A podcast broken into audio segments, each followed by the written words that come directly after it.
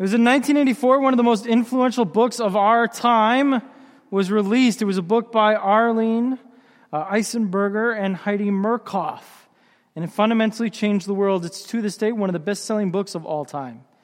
It was a little book titled What to Expect When You're Expecting. It was basically a guidebook for how to raise children and help them survive. Now, I don't know if you know this, but when you come home from the hospital with a baby, they don't give you a manual. They give you the kit. And they say good luck. So this book became very popular. In fact, I have to wonder before 1984, I'm thankful to be born just after that. Before 1984, how did parents do it? How did they raise kids? How did they keep them to do things and survive. Like, could you imagine? Mary and Joseph could have probably benefited from this book, but here we are without that. Now, 30 years later, there was another book by a similar title by a man named Jonathan Last. And Jonathan Last wrote a book called What to Expect When No One's Expecting. And he simply took a look at the Western world and talked about what happens when people stop having babies, when no one is expecting children. And he basically begins by pointing to Greece. Greece has a birth rate of 1.3 per couple right now. The sustaining rate to sustain a culture is 2.2. Greece at 1.3 is now in this economic nightmare where they actually, as a country, declared bankruptcy. And other countries will soon follow suit, such as Spain and Italy and Germany at 1.3, 1.4, and 1.5 children, respectively, per couple. America is about 40 years behind that trend at 1.8 children per couple.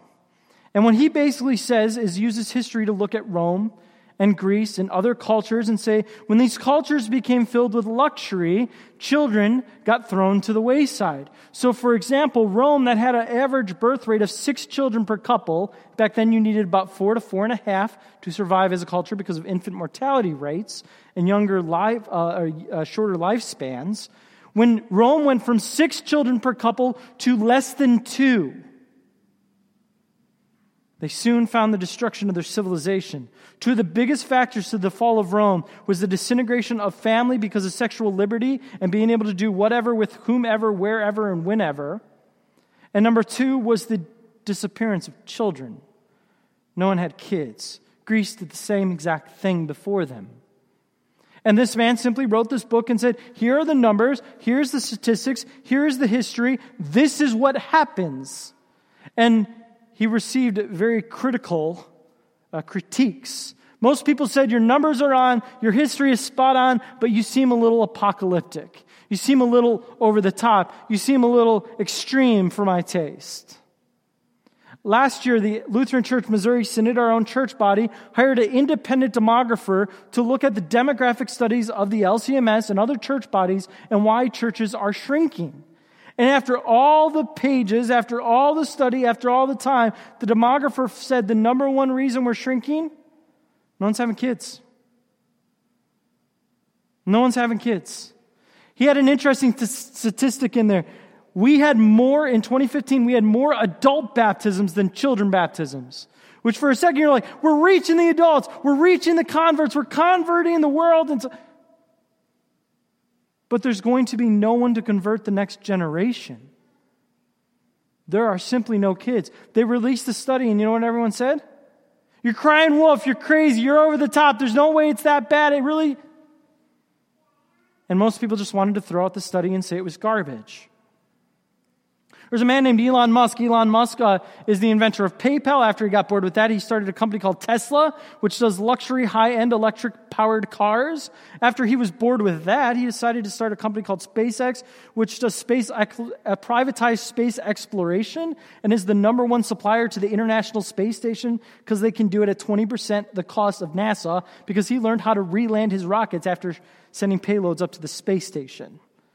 This man is a brilliant man. He's possibly one of the brightest minds of our age. He was recently asked about overpopulation in the world and what's going to happen to our world. And you know what he said? He said, overpopulation is not the problem. The problem is we have an inverted pyramid, is that there's no kids and the top is going to fall over. He said, that's our number one problem right now. There's no kids. You know what everyone said about him? You're a fool. You don't know what you're talking about. You don't know anything. You, one of the brightest minds of our, of our time. Why are we so angry when people suggest babies may not be a bad thing? Why do we throw all these people under the anti family bus? And we know it's a problem. The world knows it's a problem. China, a few years ago, stopped their one child policy after 35 years because they now know that by the year 20, uh, 2035, over half the population of China will be beyond working years. They will have over 500 million people who will not be working and less than 500 million people in the workforce. They cannot support it, and they know it. And the one child policy made most people have sons instead of daughters. And so there's no women. There are no women. China doesn't know what they're going to do. And they realize that it's too little too late. Singapore has a birth rate of 1.2 per couple. They offer you $18,000 to have a baby. They offer you 18 grand to have a baby, and no one's taking it because they love their life of luxury too much. There's a new movie that came out called The Boss Baby. The whole idea of The Boss Baby, anyone watch it? Anyone? A couple hands. The whole idea of The Boss Baby is upper management sends down a baby who's a boss to solve a problem. And the problem is this families love pets so much, they don't have love for children anymore. And so they're choosing pets over children. Now, that would be funny if it wasn't so sad. There are 94 million cats in America. There are 90 million domesticated dogs in America. There are 73.6 million children. There are more dogs and cats in our country than children by far. By far. And the pet industry has blown, blown up to a $70 billion a year industry. It's exploding. And the crazy thing is, we, we in America have less kids in the 0 to 17 demographic now than 10 years ago. Our 0 to 17 demographic is shrinking. And population is going up almost exclusively through immigration. It's not through kids. So, why don't we have kids? Why don't we have children if we know it's a problem? Why don't we have kids? Well, number one, most 20 somethings are more focused on their careers. They don't want to get married anymore.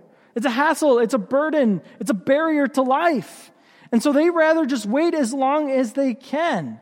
And there's some impressive numbers behind that. They rather pursue their careers. Women who delay childbearing increase their professional worth by $16,000 a year they delay childbearing. Well, when we've told our kids the most important thing is to be successful, why should they have kids? We're talking tens of thousands of dollars they're missing out on. Another reason is that children are hard. And so we say, that's for other people, that's for dedicated people, that's for pastors to worry about. They're hard, they're difficult, and we don't want to do that. Pets are much easier. Pets complain much less. You can leave your pets and go to the movie at night and not feel guilty about it. You can't do that with children, it's illegal. Oh, I'm thankful my parents didn't think to themselves, oh, kids are too hard, and we're not going to have any. All of us should be thankful for that. Children are expensive. But here's the thing about that they're only as expensive as we make them to a point. How do the people in the Middle Age do it? How do people in third world countries do it? They make it work, they make sacrifices. Here's the problem all these statistics, all these numbers, all these figures I can throw at you. Here's the problem we turn children themselves into an economic question.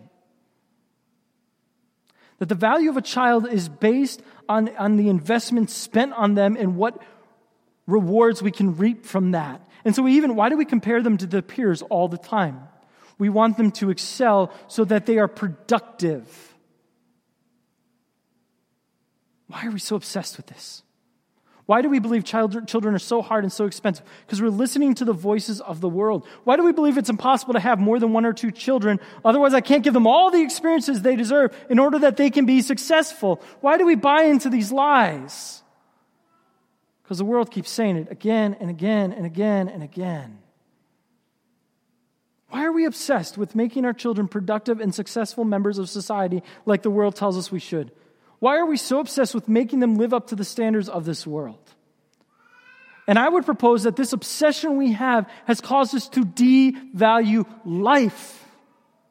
We see life in terms of economics instead of image of God. And it allows us to commit great and terrible atrocities against those who are less productive or mean less or have less value and purpose in this world. This is how, for over 40 years, we have justified in this country abortion. But beyond that, abortion is nothing new, brothers and sisters. That has been going on forever. Why? Why? Why would the Romans take babies out to the hillside and let them die by exposure?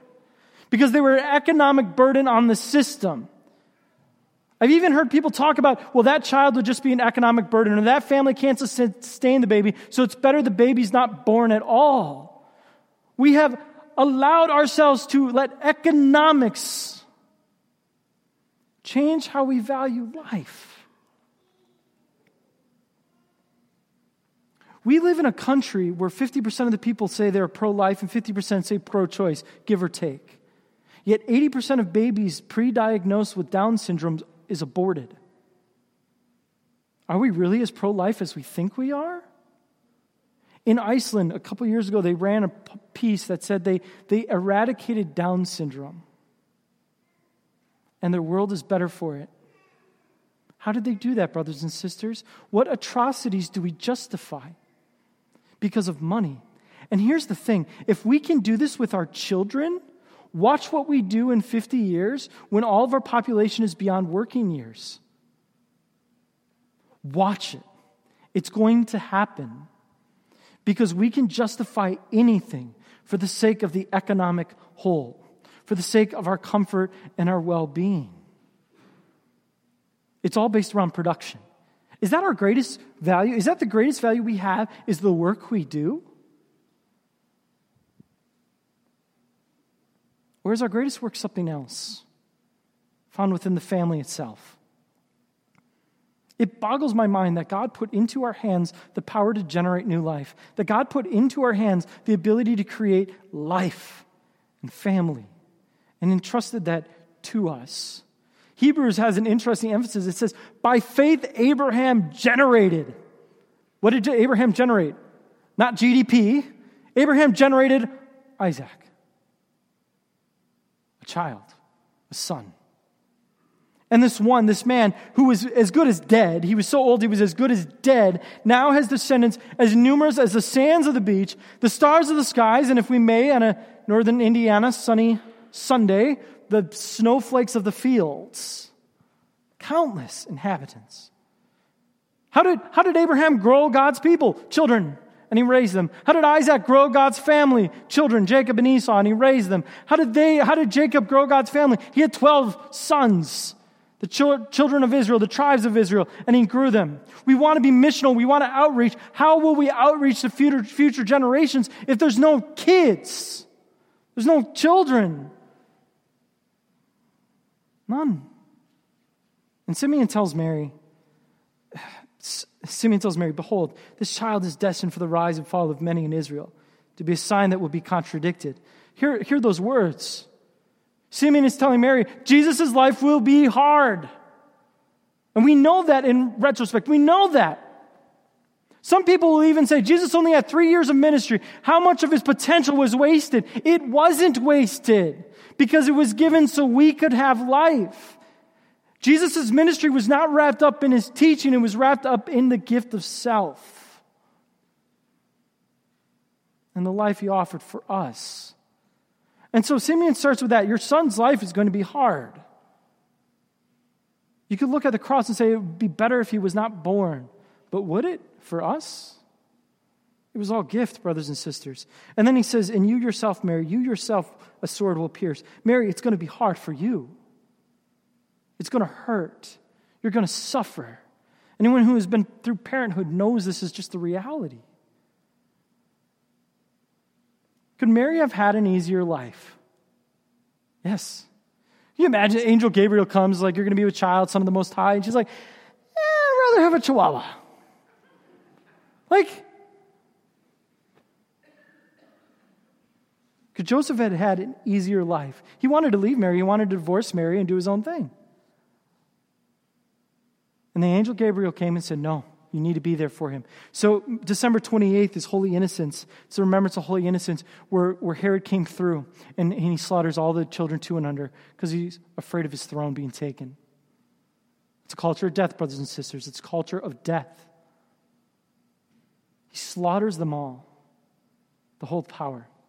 And Joseph takes, he leaves his work, the career he's built, his, his family, his friend, he leaves it all. Joseph picks up and takes his, his, everything he has, he leaves behind and takes Mary and Jesus. And he brings them to Egypt to flee. All Mary and Joseph did was for this child. Think of all the sacrifice. We talk about the sacrifice of Jesus. The sacrifice of Jesus must not be underestimated, but we talk about it a lot. Think of the sacrifices of Mary and Joseph that allow this to be possible. All they did for this child so that he may be raised and protected and cared for. And when they sacrificed for Jesus, they ultimately made sacrifices for us. Imagine if we had Joseph here now and we were able to ask him, What was your greatest work? What was the greatest thing you did with your life? I don't think he would say, The door I made for my neighbor Isaiah was pretty solid. Or that he would say, The years I took perfecting the table were well spent. I, I bet you any money he would say, Raising and, and caring for Jesus and caring for Mary was my greatest work. How many hours do we spend on countless things? Is there anything more important than caring for our families? to being family. Now, do I say all this to make you feel guilty to make babies? No, I promise. But you're welcome. You're welcome to make babies. It's fine too. I don't say it, I, I say it to make you think today. Maybe we're not quite as open to life as we think we are. Maybe our words and our actions don't always line up with what we truly believe. Both our own families and our own openness to that life and the, the life around us.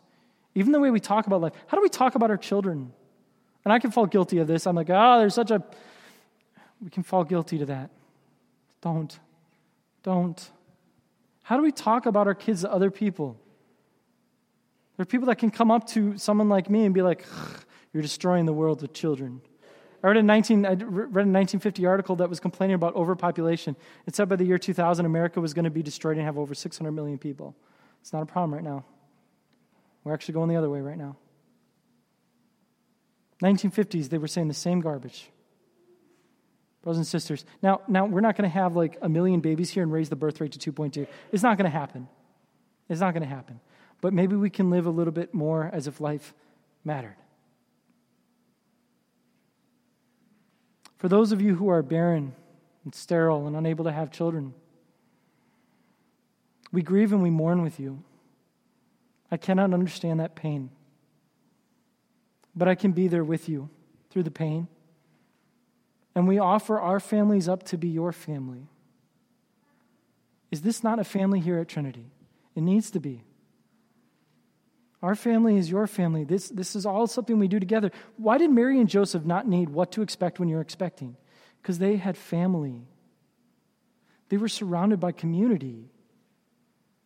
The book came out around the time that family and community started dividing. And no longer did grandma teach mom, teach children what it meant to be family. For those of you well beyond childbearing years, Help us. We need it. You have great wisdom. You have great love. You have great understanding. You did some things well. Share those with us. You did some things horribly. Share those with us so that we don't do the same things. We love you, and we're thankful that you get to be part of our family. If you see my four children around, take them. We, we truly see this as part of our family. This is our family. You guys are our family. You guys are the, the, the kids and the adults and the grandparents to our kids. It's a wonderful thing. This is my desire, is that our, our family here at Trinity looks like the Holy Family. And I don't mean in some ultra pious way. Right? Sometimes we have that idea, that like this ultra pious, over the top sense. No, rather just living as if life mattered and celebrating it and embracing it and being there and, and being with each other and healing each other through our pain and our struggle and our suffering and our joys. This is, and it's not just about children, it's about the entire Christian life. Brothers and sisters, it's about the entire Christian life. How many times in our Christian life, in our Christian walk, do we simply use the words as an excuse of, it's just too hard? That's for the other Christians. I'm just going to skate through. If Jesus was raised from the dead, if God came to earth, what else matters? What else?